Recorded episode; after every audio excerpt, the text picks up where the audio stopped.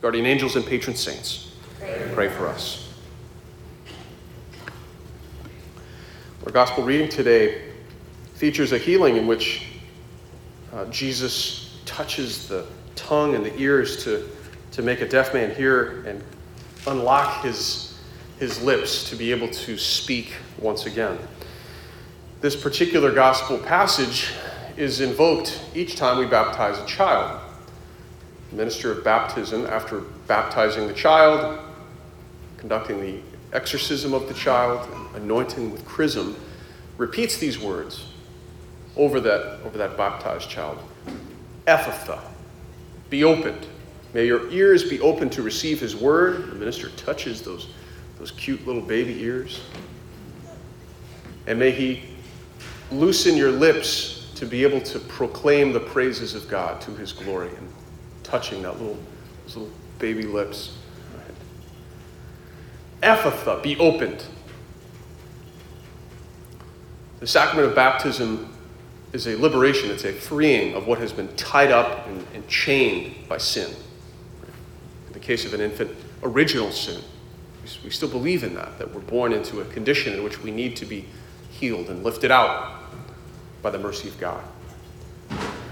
This particular gospel passage gets me thinking about some of the circumstances of the contemporary access to Jesus, right? We have many examples in which people are approaching the Lord spontaneously, looking for healing, right? And oftentimes we see examples, not in this particular gospel passage, but in others, in which the disciples seem to present an obstacle rather than a bridge. They stand in the way of people getting access to Jesus.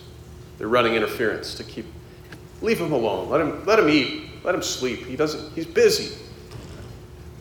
And of course, Jesus saying, let them come to me. Always let them come to me. So it presents a particular problem to our pastoral situation here and now, because oftentimes that's precisely an accusation that's leveled against the church. You don't give people access, you prevent it. You don't let people see Jesus, you conceal him. You don't bring people close to him, you keep them at a distance. It's an objection that I hear, in fact, as a pastor, trying to help facilitate an encounter with Jesus through the sacraments on the part of his people. It's a problem. It's something that I deal with on a regular basis, because the fact is, it's not always clear why people come to church for sacraments. I don't know that there was ever a time in the church's history where it could be safely assumed that those who come to be baptized or to Mass or to receive confirmation or other sacraments, marriage, do so out of faith. I don't know that there was ever a time when that was just something that we could easily take for granted. But I don't believe that this time is one of them either. Certainly there are people, all sorts of people, who come seeking the sacraments. They want an encounter with Jesus. And our job is to get out of the way. But in other cases, it's not so clear. And so, in the process of being a pastor, I've come to try to discern what is the right way. What is the right way as a faithful disciple of Jesus to make sure that I and the church are a bridge to the Lord rather than an obstacle or a wall?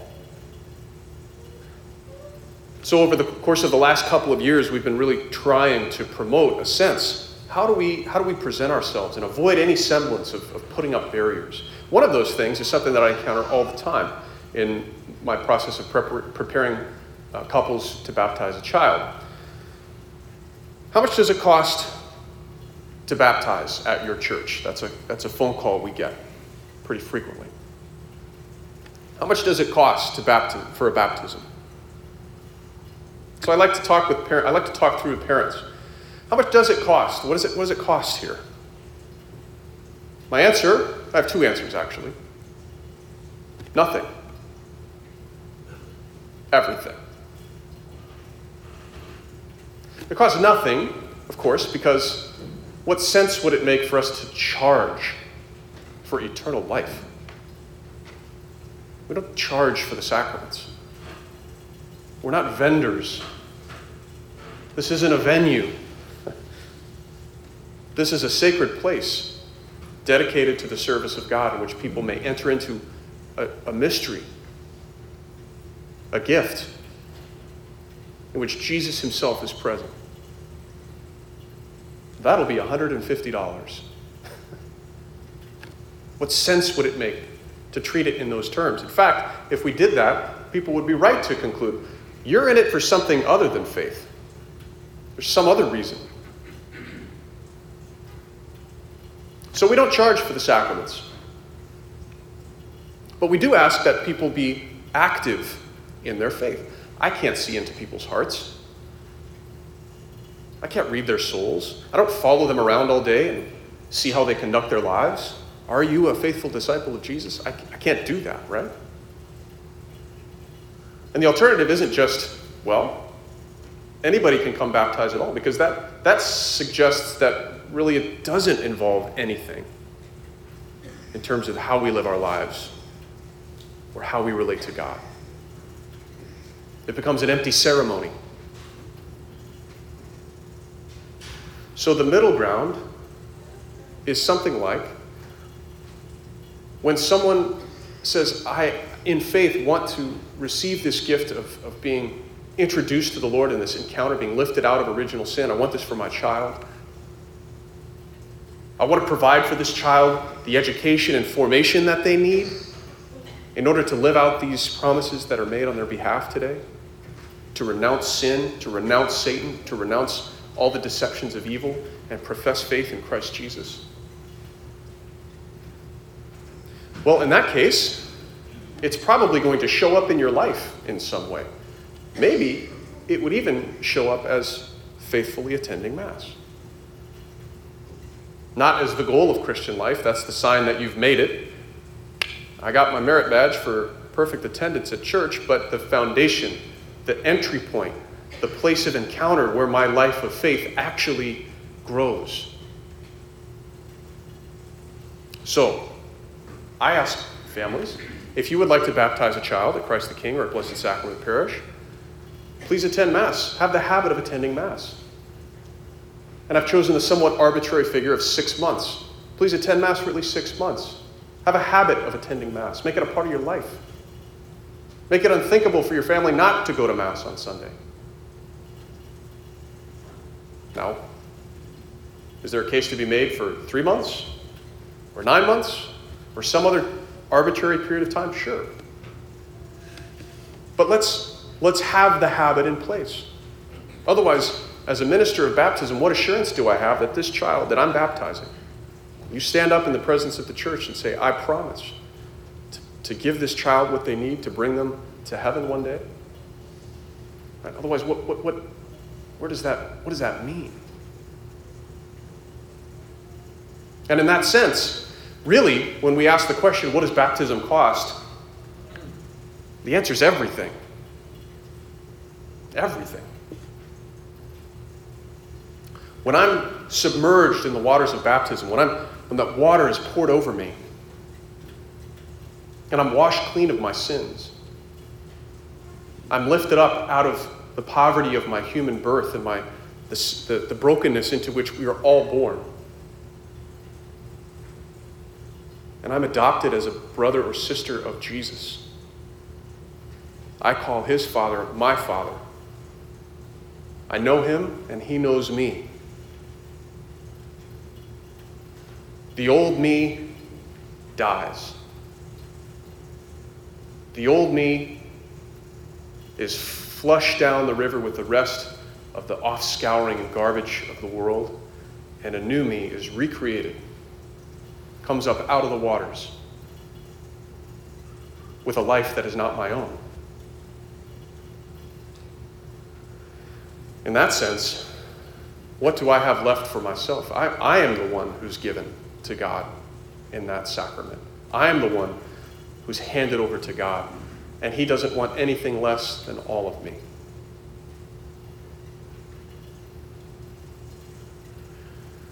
So, perhaps there are situations in which we find ourselves here in the church asking something of people. Come, take your place within this assembly. You're important. When you're not here, there's a vacancy. There's an amputated limb on the body of Christ. You're not simply a matter of indifference. Every single one of us has his or her place in this body. Every single one of us belongs. That's what the Lord is inviting us to. And if I find myself in a position as a pastor saying, it looks like you don't have the habit of coming to Mass. You don't have the habit of helping this to show up in your life. I don't ever want to give the impression of saying, therefore, go away. It should always be, therefore, let's start today. What better day to start than today? You have a place here with us. Come.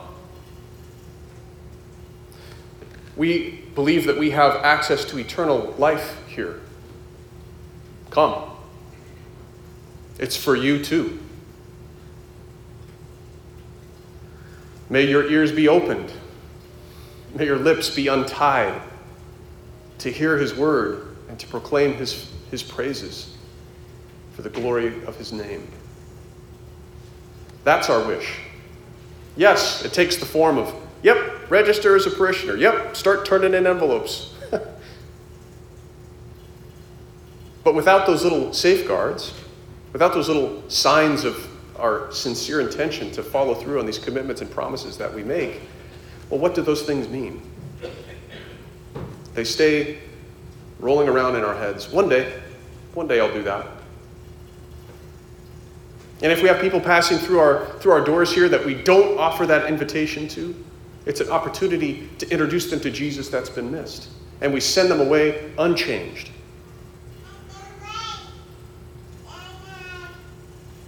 So, I always want that to be clear. That we're not here to charge for access to eternal life. I want it always to be clear that what the precondition for coming and receiving these gifts and sacraments is nothing other than faith. Right? That's the great equalizer that gives us access to all of this. As St. James says in his second reading, show no partiality. Don't judge by appearances. Let the faith be what brings all of us together as one. For in fact, many times those you judge as poor are rich because their faith is alive. Make no judgment, show no partiality, adhere to the faith in our glorious Lord Jesus Christ. For he has promised this to those who love him. May we too be a family of faith. May we speak openly of the Father, of the love that the Father has for each one of his sons and daughters. And so become not an obstacle, but a bridge to Jesus. In the name of the Father, and of the Son, and of the Holy Spirit. Amen.